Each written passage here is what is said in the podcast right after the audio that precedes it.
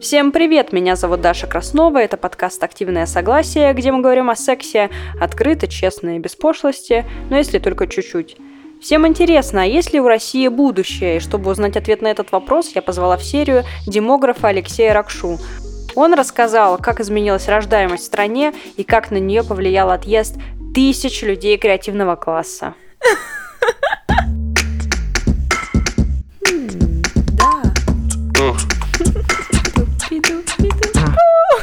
Что? Это секс. Страсть?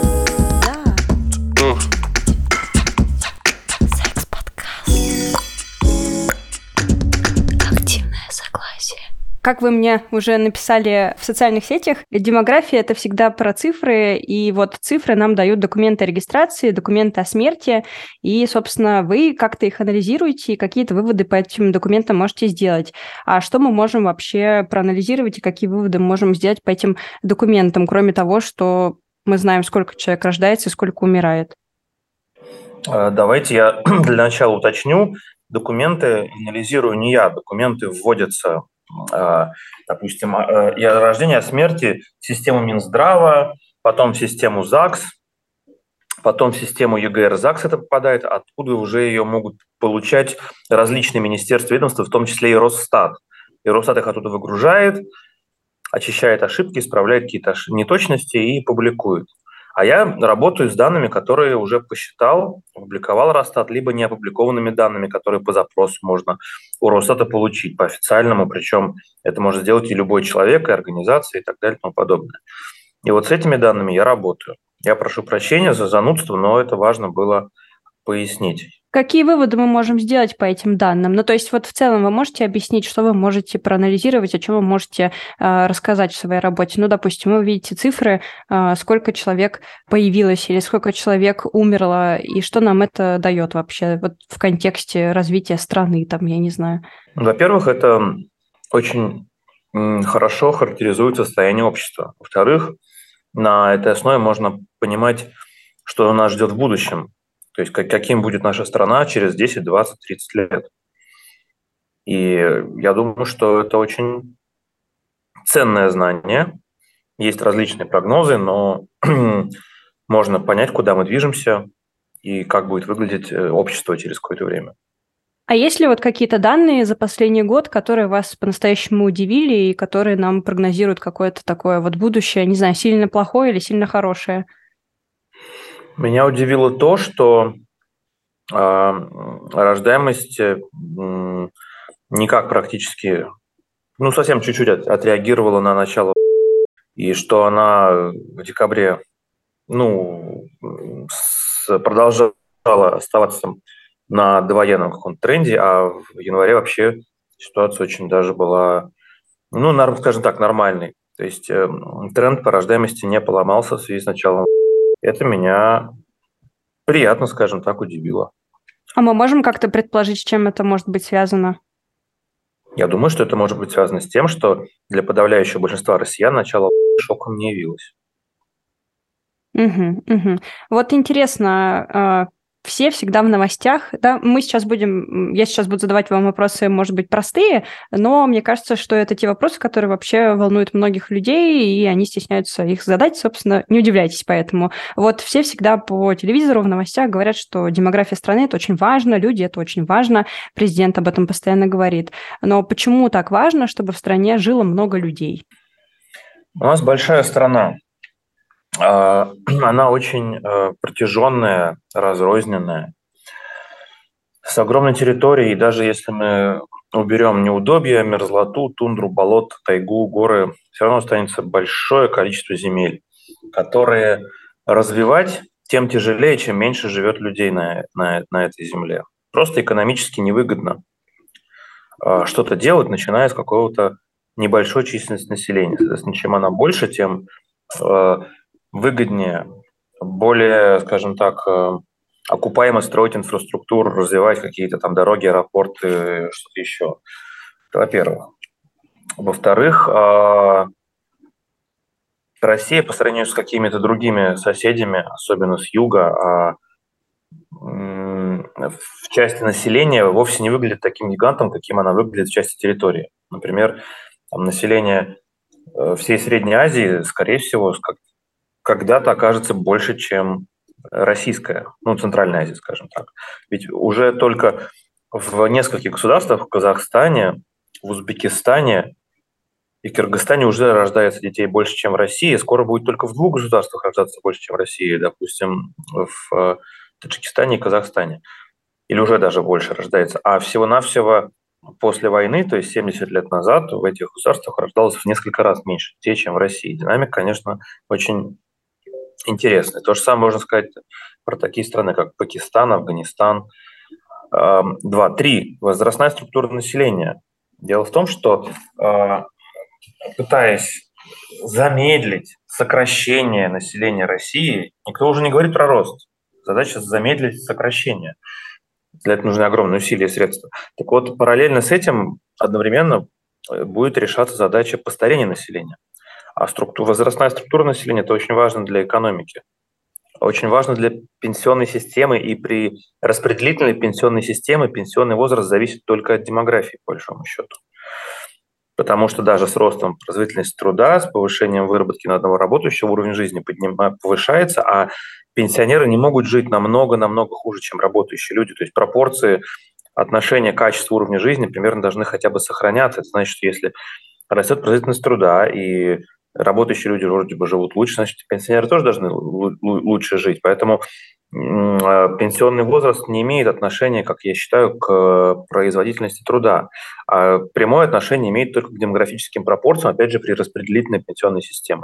Это означает, что чем ниже рождаемость, чем ниже смертность, тем через какое-то время неизбежно выше будет пенсионный возраст. Например, э, один год роста продолжительности жизни в итоге повысит э, возраст выхода на пенсию на полгода. И то же самое, что касается коэффициента рождаемости на одну женщину. Каждая десятая часть ребенка на одну женщину впоследствии э, придет к тому, что придется повысить пенсионный возраст на полгода. Например, если бы у всех было по э, трое детей, то пенсионный возраст с нашим уровнем смертности, возможно, должен был бы быть в районе 55 лет для сохранения такого же коэффициента замещения. Если бы у всех было по два ребенка, то 65 лет. А если по одному, то 80 лет, даже при нашей продолжительности жизни. Соответственно, а если не растет население, то и ВВП труднее растет, скажем так, потому что люди – это не только производители, это еще и потребители, люди – новая нефть. В современной экономике, постиндустриальной, важно, сколько людей, сколько они потребляют. Это произведение. Понятно, что можно, конечно, развиваться и с небольшим населением, но при прочих равных экономический рост будет тем выше, чем быстрее будет расти, или чем медленнее будет сокращаться хотя бы население.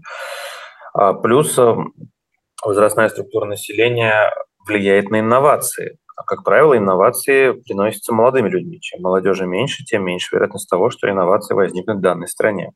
И так далее. И этот, это рассуждение можно бесконечно продолжать. Угу.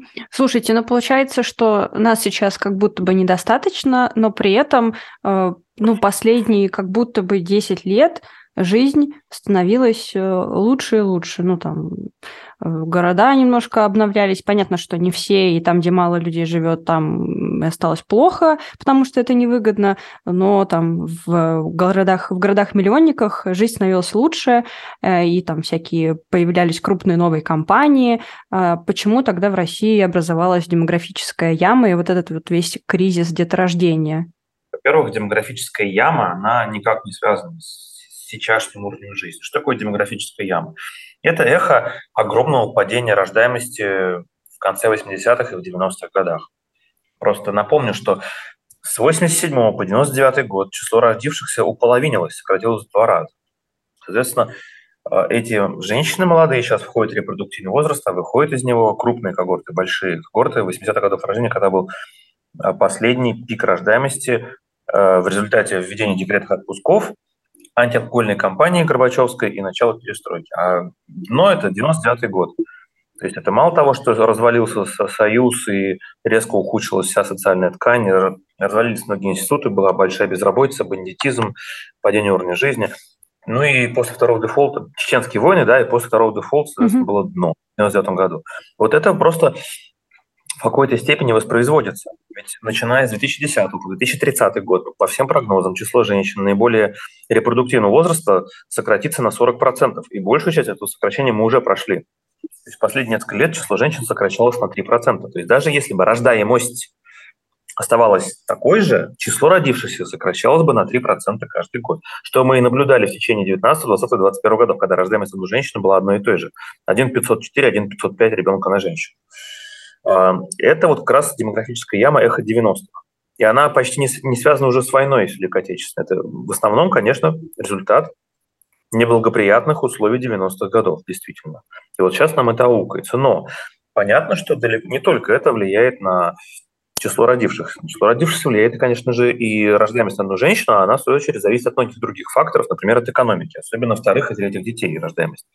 И вот то, что вы сказали, что за последние 10 лет жило стать, э, стало жить лучше, я не считаю, что это достоверное, справедливое утверждение. Россия – одна из очень немногих стран, а, где сейчас доходы населения заметно ниже, чем они были 10 лет назад. То есть после 2013 года, в конце 2014 доходы населения реальные, располагаемые, резко сократились. И потом они пытались расти несколько раз, но до сих пор находятся на там, 6, 8, 10, смотря как, как пересчитывать, процентов ниже, чем уровень 13 и первой половины 2014 года. И это очень важно, потому что эти доходы напрямую влияют на рождаемость вторых и третьих детей. На одну женщину даже. И а, вспомним, что число женщин тоже сокращается. Плюс, это чисто российская история, есть общемировая история, где-то начиная с 12, 13, 14, особенно с 15 года почти во всех странах рождаемость стала быстро сокращаться. Как результат смартфонизации, распространения стримингового порно и вообще вот нового этапа второго демографического перехода. И Россия тоже не избежала этой участи. То есть еще один фактор. А, визуально, да, может быть, жизнь, конечно, улучшилась в каких-то городах, но не факт, что это должно повлиять на рождаемость. На рождаемость будет хорошо влиять то, что инфраструктура для семей с детьми резко бы улучшилась. То есть намного больше бы стало и доступнее, стали бы детсады, ясли. А, были бы какие-нибудь там пандусы для колясок везде, Э, child-friendly атмосфера, какие-то пеленальные комнаты там и так далее и тому подобное. Но главное, конечно, должны расти доходы населения, и очень важно, чтобы распределение богатства общества было гораздо более равномерным, чем у нас. Как, чтобы оно было примерно таким же равномерным, как, допустим, в скандинавских странах, в странах Северной Европы, где рождаемость первых и вторых детей самая высокая среди всех развитых стран. А, в России огромный уровень неравенства, поэтому у нас не может быть высокой, очень высокой рождаемости по меркам разных стран первых и вторых детей, как я считаю. Хотя мат-капитал очень сильно помог подтянуть рождаемость вторых детей. Он принес нам примерно 2,5 миллиона вторых и последующих детей, пока он был ориентирован на вторых детей. После того, как его перенесли на первого ребенка, рождаемость вторых детей стала сокращаться, это в прошлом году проявилось, а рождаемость первых детей перестала сокращаться, но, но ни капельки не выросла практически. И это тоже одна из причин того, что рождаемость в прошлом году сократилась. Это даже главная причина. То есть много разных факторов. А вот почему материнский капитал помогает, но при этом пособия, например, малоимущим не помогают? Хотя это все деньги. Мат-капитал – это большая разовая выплата которая идет на инвестиционные цели, а не на потребление. Ребенок – это тоже инвестиции. То есть э, это, э, мат-капитал является стимулом, особенно, ну, начиная с второго ребенка, потому что он идет ну, на жилье, либо на образование, то есть на будущее. Это инвестиция в будущее, как и ребенок. То есть э, сумма крупная, и она по характеру совпадает с характером, собственно говоря, деторождения. Потому что ребенок – это инвестиция в будущее. Э, пособие по нуждаемости адресности совершенно никак не, влияет на рождаемость, потому что это, во-первых, проедание, это потребление, это не является стимулом, это просто помощь. И плюс это только для малоимущих, а любые критерии нуждаемости адресности сразу же обнуляют весь демографический эффект. А почему тогда сейчас вот э, в Китае тоже демографический кризис? Там вроде все развито и для детей, и есть деньги, и в целом общество живет э, хорошо. И нам постоянно приводят в пример вот этот э, азиатские страны. Вы, вы совершенно не правы. Совершенно не правы. В Китае плохо. Во-первых, уровень жизни в Китае до сих пор еще даже ниже, чем у нас. Хотя он, конечно, очень сильно вырос за последнее время. В Китае все платно, в Китае капитализм, в Китае нет бесплатных почти нормальных детских садов и яслей. В Китае дикое неравенство и расслоение общества по доходу. В Китае очень недружественное общество для детей. В Китае очень быстрая урбанизация людей, переселяют из деревень в какие-то небоскребы и высотки, и это тоже снижает рождаемость. В Китае скажем так, очень недружественная такая социальная среда, то есть каждый сам за себя, первый закон джунглей, опять же, капитализм. И, собственно говоря, до сих пор считается, что у женщин должна быть традиционная роль какой-то хозяйки, да, там, а мужчин должен зарабатывать деньги, но поэтому одного заработка мужчин часто, не, как правило, не хватает, женщины вынуждены работать, большинство из них так и делает, при этом на женщину ложится двойная нагрузка, она должна и работать, и как бы по патриархальной традиции за домом смотреть, за детьми mm-hmm. смотреть. И многие женщины просто в связи с этим отказываются иметь детей, тем более сейчас это стало нормально, да, и в Китае в том числе. И Восточная Азия – это регион, где самая низкая в мире рождаемость. Южная Корея, Китай, Гонконг, Макао, Сингапур – в, Японии, ну, Япония как бы чуть повыше, но зато там дольше низкая рождаемость. Это сейчас самая старая страна в мире. Корея. Скоро будет самая старая страна в мире Корея. Но из первой десятки стран по населению в мире самая низкая рождаемость в Китае. Она намного ниже, чем в любой стране Европы. Намного ниже, чем в России. Соответственно, население Китая неизбежно спустя несколько десятилетий будет сокращаться быстрее всего в относительном выражении. Возможно, к концу этого века население Китая сравняется с населением Соединенных Штатов, например. Оно а будет почему? меньше, чем население Пакистана и Нигерии. А почему такое произошло? Ну, то есть раньше же было по-другому, раньше же у них рождались дети в больших количествах, и даже это в какой-то момент останавливали, а теперь э, наоборот. Ну, ран- раньше, раньше, раньше много детей рождалось во всех странах когда-то, много, несколько столетий назад. Потом начался демографический переход. Сперва первый демографический переход начался. Сперва только в, там, во Франции в конце XVIII века, потом в течение XIX века, особенно к концу, во все большем числе развитых стран. А, к 30-м годам во всех почти развитых странах рождаемость стала достаточно низкой, ну, самых передовых, да, и mm-hmm. несмотря на то, что бэби-бум был в некоторых странах после Второй мировой войны, в 70-х годах начался второй демографический переход и так далее. А сейчас рождаемость Э, снижается или снизилась уже во многих развивающих странах, которые не, не, не такие уж и богатые и развитые. И всего в, в нескольких регионах мира и в нескольких десятках стран рождаемость еще пока что высокая. За счет них во всем мире пока еще рождаемость чуть-чуть выше, чем уровень простого спроса, но буквально в течение 10 лет она до него опустится. Это означает, что население мира запрограммировано начать сокращаться лет через 30-40. Неизбежно совершенно. И в Китае просто демографический переход, который там уже начинался, начиная с 70-х годов, был, во-первых, ускорен политикой меньше, реже, позже, которая снизила рождаемость там, с 6, с 5 детей на женщину до 2 там, с половиной, а потом вообще была внедрена жесточайшая политика одного ребенка, которая, кстати, mm-hmm. не так сильно рождаемость, но, видимо, подспудно отбила желание вообще иметь много детей, Дети были единственными ребенками в семье, детьми в семье, в них вкладывалось очень много, они вырастали эгоистами, а, все крутилось вокруг детей.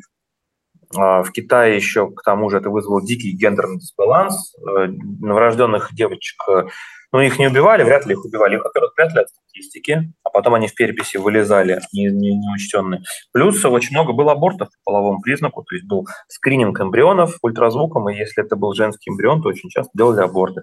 Эта история, правда, была и в Корее, и на Тайване, и в Армении, в Азербайджане, и в Индии. Но в Корее она закончилась.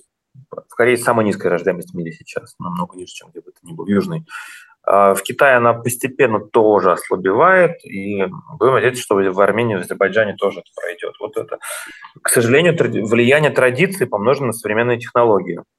В общем, сочетание современной технологии и традиционного общества – это просто бомба замедленного действия. Это фактически катастрофа, вот то, что в Восточной Азии мы имеем.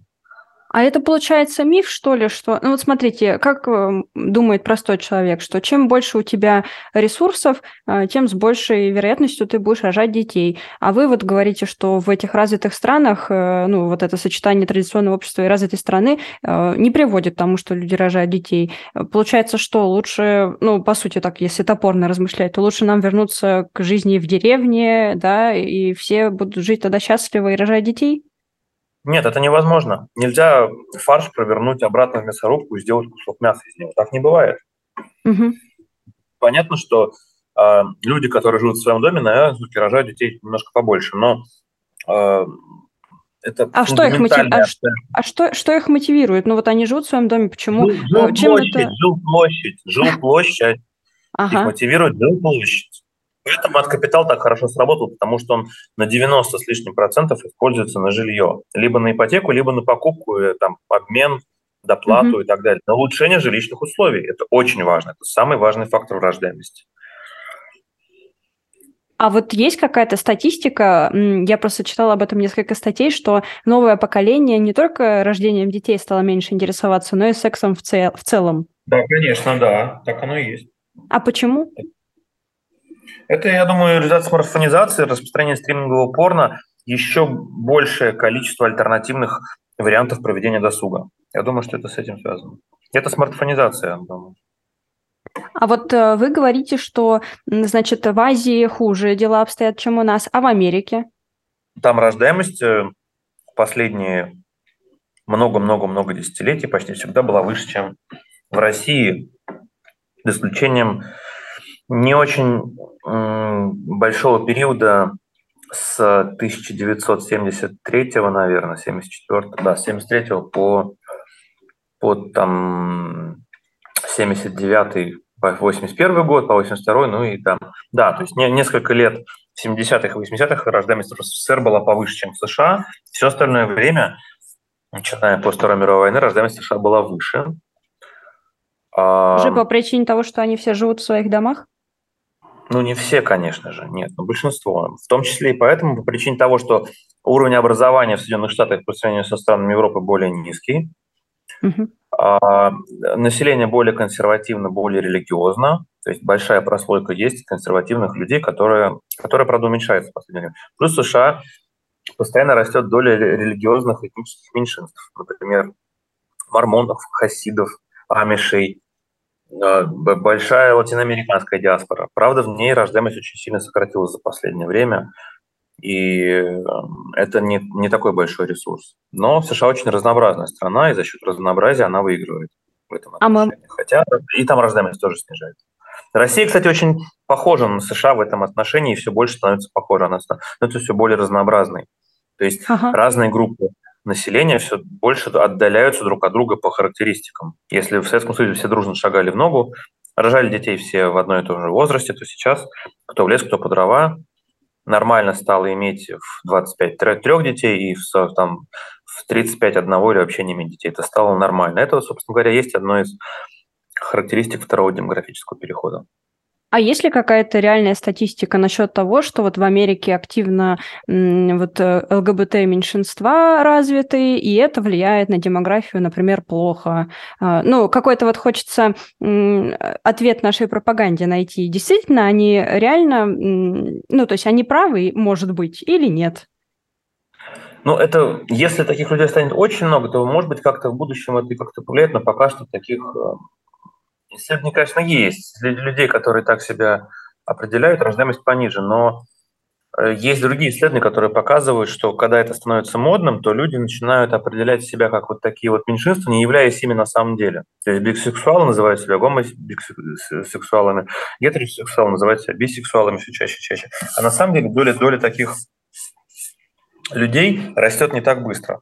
По идее, это может снижать рождаемость, но даже в странах, где этот процесс зашел далеко, это до сих пор снижает рождаемость очень мало, а в России вообще про это еще рано говорить. Это дело будущих десятилетий, и то, что государство так сильно этим озаботилось, это вообще не с демографией не связано. Это связано Мгм. с идеологией и с политикой. Вот э, я прочитала, что в Северной Европе мощная семейная демографическая политика, поэтому там рожают много детей. Э, вот как пример э, я взяла Францию и Эстонию. Что это за такая политика? Действительно ли там нет такого разрыва между богатыми и бедными, как нам пытаются показать? Потому что вот у меня ну, живе- живет, соответственно, в Европе много знакомых, и тоже говорят, что трудно также там, зарабатывать достаточно денег, высокие цены на коммунальные платежи и прочее. Ну, то есть, что жизнь в Европе не так э, легка и проста, как может показаться человеку, может быть, из России. Нет, в большинстве стран Европы доходы, соотношение доходов и цен лучше, чем в России. Жить легче, mm-hmm. чем в России. Э, ну, Франция, это, конечно, не Северная Европа, но в тех странах, где государство тратит большое количество денег на семейную и демографическую политику, где щедрая система пособий, касса взаимопомощи, как во Франции, где очень хорошая развитая система детских дошкольных учреждений, детсады и ясли, там рождаемость повыше, да, и Франция является чемпионом в Европе по рождаемости. Ну, я не знаю, там в Косово, может быть, еще до сих пор пока рождаемость чуть-чуть повыше, но неизбежно в Косово рождаемость снизится ниже Франции. Франция будет чемпионом. Высокая рождаемость достаточно в Ирландии, в Исландии, в Дании до сих пор достаточно высокая рождаемость. И ну, достаточно много стран Европы, в которых рождаемость выше, чем в России. Великобритания, например. А, там, что у нас еще? Нидерланды, Бельгия. Так, ну, в Германии, как у нас примерно рождаемость, в Чехии рождаемость выше, чем у нас, в Румынии, например. Но в Румынии еще больше достаточно пока что держится консерватизм, страна православная, достаточно традиционная, и она резко стала жить лучше. И это показывает, что есть вариант, когда в стране еще по инерции пока сохраняются какие-то более-менее традиционные еще ценности, а экономика хорошо и резко растет. И вот это пример, например, Румынии. Но а в Венгрии вообще Орбан делал очень неплохую демографическую политику, неплохо так поднял рождаемость. С уровня ниже Плинтуса до уровня получше России, например. Но вот в Польше это не сработало. То есть программа 500 злотых, конечно, хорошая социальная программа, но рождаемость в Польше достаточно низкая. То есть э, очень хороший экономический рост в Польше за последние десятилетия рождаемости особо не помог практически. Поэтому... В Польше, наверное, все боятся заниматься сексом, там же аборты запрещены. Ну, дело нет. Я не думаю, что из-за этого боятся заниматься сексом. Ну да, запрет абортов никак на рождаемость не влияет в 21 веке. Почему? Потому что люди достаточно уже осведомлены, э, они разбираются в контрацепции все лучше и лучше. Число абортов быстро сокращается, и в России в том числе. И запрет абортов просто вызовет рост подпольных абортов, э, небольшое увеличение материнской смертности, какой-то абортивный туризм в другие страны там еще и так далее, но проблема уже давно стала не демографической, а, опять же, идеологической религиозной. То есть есть люди, которые просто не приемлют аборта по религиозным соображениям. Все. Слушайте, а получается, что, э, ну, вот вы так говорите, что как будто бы только экономика сейчас влияет на демографию, а вот, например, там, ну, если вот в России говорить, э, эпидемия ВИЧ, очень низкий уровень секс-просвета, все это никак не влияет? Нет, на рождаемость это практически не влияет. Более того, низкий уровень, может быть, э, знания контрацепции может повышать рождаемость в молодых возрастах. Потому mm-hmm. что идет такая что вот аборт это плохо, да, и людей религиозных постепенно становится побольше, естественным путем. Ну, по крайней мере, раньше так было, сейчас не знаю, процесс, может быть, уже застопорился из-за вмешательства государства, но вот такая и пропаганда, и общественное мнение, что аборт – плохо, оно может удерживать от аборта даже тем, кто ребенка не хотел, особенно молодых женщин, и это сдерживает падение рождаемости в молодых возрастах, которое идет быстрее всего именно в этих возрастах во всем мире, самых молодых. Но, опять же, это фактор не такой уж мощный, скажем так. Поэтому, да, вот противники абортов в личных беседах хвастаются мне, что вот они спасли там за прошлый год там несколько сотен, допустим, детей, а по всей России несколько тысяч. Но это, это же меньше одного процента, например, от всех рождений.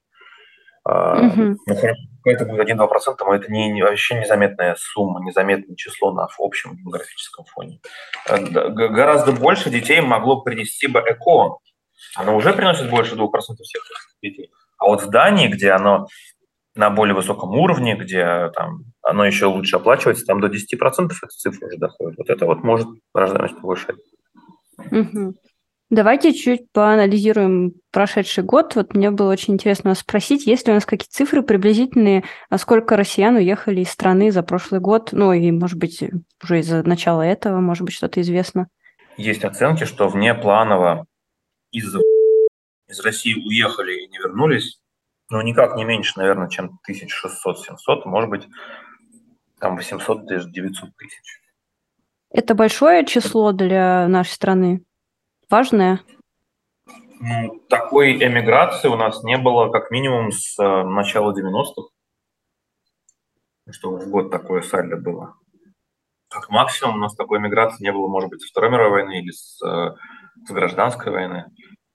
Это очень мощный отъезд, он по историческим меркам один из самых больших, может быть, не самый большой, но он очень быстро произошел. Сейчас мобильность населения выше, связанность мира транспортом гораздо лучше, поэтому, может быть, не такое большое суммарное количество людей, но очень быстро они выехали, скажем так, за две волны. Это существенно. А как это в перспективе может э, повлиять на Россию? Ну, прежде всего, это подорвет ее экономику. Это угу. очень сильно снизит вероятность экономического роста в будущем немного снизится рождаемость, но на экономику, по экономике удар больше, чем по демографии. Потому что люди молодые, амбициозные, зарабатывающие, знающие себе цену. Вот когда объявили мобилизацию, очень много в социальных сетях всякие проплаченные блогеры писали, что 300 тысяч человек – это всего лишь 1%, и это, мол, ничего не значит, очень мало. Действительно ли это так мало? Если мы возьмем мужчин в возрасте от 20 до 40 лет, ну, на вскидку, по-моему, это порядка 20 миллионов. И, соответственно, 300 тысяч от 20 миллионов – это полтора процента. Угу. Но из страны убежало из-за мобилизации еще процента 3, 3,5, может быть, 4. Итого мы имеем минимум 4,5-5% мужчин, молодых, уже не участвуют ни в экономике, ни в производстве населения что должно, по идее, сократить рождаемость на вот эти самые 4-5%, начиная с июня, с второй половины июня, с июля, когда исполнится 38 недель с момента объявления начала мобилизации. И плюс еще сюда люди, которые умирают прямо сейчас. Да, да, только эта смертность на общем фоне не, не особо заметна, потому что нам перестали давать подробную статистику распределения умерших по полу и возрасту. Иначе бы мы сразу бы быстро узнали, сколько у нас погибает людей. А в общем числе умерших эта цифра незначительная. С ковидом не идет ни в какое сравнение. Она пока что раз в 30-40 меньше, чем ковидная смертность. Потому что в старших возрастах умирают всегда гораздо больше. В разы, в десятки раз больше, чем молодых. Влияние на продолжительность жизни молодых смертей, конечно же, гораздо больше, потому что этим людям оставалось жить гораздо больше. Угу. Но все равно ковид повлиял на продолжительность жизни раз в 10 больше, чем война. Да даже вот до сих пор. Если в целом всю статистику смертности проанализировать, то все-таки люди чаще всего умирают от естественной смерти от болезней? Конечно. Сейчас такое ощущение, но это такое больше человеческое, что мир в хаосе, происходят э, эти чрезвычайные происшествия, стихийные нет, бедствия, нет, войны. У вас смещен фокус внимания, потому что вы СМИ много читаете, смотрите. Угу. А, на самом деле число с каждым, ну, это вот пинкер, с каждым десятилетием число и насильственных смертей, и каких-то вот э, э, там убийств, убийств, оно, по идее, все-таки снижается. Человечество постепенно становится все гуманнее, гуманнее, но это очень такой долговременный тренд, он может прерываться, может разворачиваться в 5, но на, в масштабах столетия это тренд на сокращение смертности от этих причин. Вот мне было интересно у вас спросить, это будет э, наш заключительный вопрос. Мои знакомые, ну, которые как бы живут в Москве, они, конечно же, очень сильно подвержены всем этим новостям последнего года, и они говорят о том, что мы не хотим рожать, потому что непонятно, там, то ковид, то э, специальная военная операция, то еще что. Просто психологический фон как бы не способствует возникновению желания, чтобы кого-то куда-то родить. При этом в Израиле, Израиль тоже участвует в военном конфликте, который сейчас продолжается, и там рождаемость как будто бы очень высокая, и как раз общество очень э, детям френдли относятся, и вот люди, которые туда приезжают, они возвращаются со словами «вот в Израиле только и рожать». Почему так? Я думаю, что это все началось с э, ультрарелигиозной прослойки ортодоксальных евреев, вот хасидов, в том числе, э, которые все больше и больше занимают долю в населении естественным путем и косвенным образом способствуют социальному заражению многодетностью соседей, членов этого же общества. То есть, когда вы вокруг себя видите, что много детей – это нормально, вы для себя тоже, возможно, можете корректировать свои репродуктивные планы. Это нормально. Называется феномен социального заражения. То есть вы стараетесь не сильно отличаться от большинства до сих пор. Даже, даже в, во втором демографическом переходе все равно сохраняется некое влияние общества на индивида. Я думаю, что в Израиле как раз такая самая ситуация, потому что даже у нерелигиозных евреев рождаемость высокая по меркам развитых стран. Около двух детей на женщину или даже чуть больше. Это так странно, это что вы говорите, что э, религиозное сообщество до сих пор имеет такое сильное влияние и... Оно имеет все больше и больше влияния, потому что А их доля растет, растет и растет. А как это связано? То есть э, я понимаю, что я сейчас нахожусь в социальном бабле определенном, но все-таки мне казалось, что наоборот мы как-то все больше от этого отходим, э, все такие за доказательную медицину, психотерапию. Нет? Общий тренд другой? Да, общий тренд, э, как вы сказали, но э, доля религиозных меньшинств растет во многих странах. И в России, и в США. Даже не меньшинств, а религиозно сильно верующих. И в, и в России, и в США, и в Израиле, и вообще во многих странах. Как это сочетается с прогрессом? Ну, то есть как будто бы одно отменяет другое, нет? Нет, просто это многовариантность. Это и есть второй демографический переход, когда кто в лес, кто по дрова. Когда можно так, а можно сяк, и все нормально. И как мы тогда будем объединяться в государство на фоне этого? Ну, ну а как, как сейчас? Как, как сейчас? ну, видимо, Вот плохо, нет? Вам вам не кажется, что сейчас как-то не очень все? Не знаю, вы посмотрите фильм Варламова про амишей в США. Этих людей, грубо говоря, там в России 2%, они рожают 4% всех детей. А в Израиле их по разным критериям от 10 до 20%, и они рожают от 20 до 40% всех детей. А 70 лет назад их было всего 5%. В США тоже во многих штатах, во многих графствах их доля неуклонно растет по экспоненте. Она просто до сих пор пока еще не очень большая, но уже в некоторых штатах, в некоторых графствах она уже влияет на общую рождаемость. И будет влиять все сильнее и сильнее. Будет ли наша страна дальше продолжать свое существование в том виде, в котором сейчас мы имеем, или в каком-то новом? Это все от политики зависит сейчас гораздо больше, чем от демографии. Демография – это очень инерционная штука. То есть все меняется плавно, постепенно, но неуклонно. То есть это как огромный-огромный такой маховик. Прогноз еще не сделан, потому что все меняется прямо на глазах. И количество вариантов событий колоссальное, и они от катастрофических до ничего не изменится. Поэтому демография не учитывает все вот эти вот события, потому что их учи- учесть пока что невозможно. Но так навскидку, э, в лучшем случае в течение ближайших 10 лет население страны э, будет сокращаться на 400 тысяч в год, а в худшем на миллион каждый год. Но если просто демография так сильно зависит от экономики, вот почему-то сейчас я смотрю там новости, какие-то какие-то статьи, где, э, где анализируют экономику и говорят все, что она так сильно не упала, как люди могли предугадать, да, или как-то предсказать. А, Ну, так и соответственно, а- демография так сильно не упала, и демография тоже так сильно, и рождаемость так сильно не упала. Почти все падение рождаемости, ну, большинство, большая часть падения рождаемости в прошлом году обусловлена переносом от капитала со второго ребенка на первого, а не экономикой. А почему, А и- вот, э, почему предпринимают такие меры, которые как бы сами себе противоречат? Пр- Противоречат изначальной задумке э, повысить демографические данные. Потому что э, эти меры предпринимают не специалисты, которые не разбираются в том, чем пытаются управлять. Это какой-то грустный, это какой-то грустный конец, честно говоря. Вы знаете, что это, это, в принципе, общая история нашей страны. Наша страна деградирует и разваливается, потому что у власти люди, которые не разбираются, и все более и более глупые, тупые люди, не, там, не специалисты, некомпетентные. Идет отрицательная селекция, отрицательный отбор. То есть в итоге все развалится. Я думаю, что да, и все рухнет. Ну, может быть, раньше ядерная война будет. Тогда не успеет развалиться ничего. Мы тогда просто все умрем. Вы верите в это? Да. Чаще всего мне хочется заканчивать серию на какой-то позитивной ноте, но сейчас не получилось.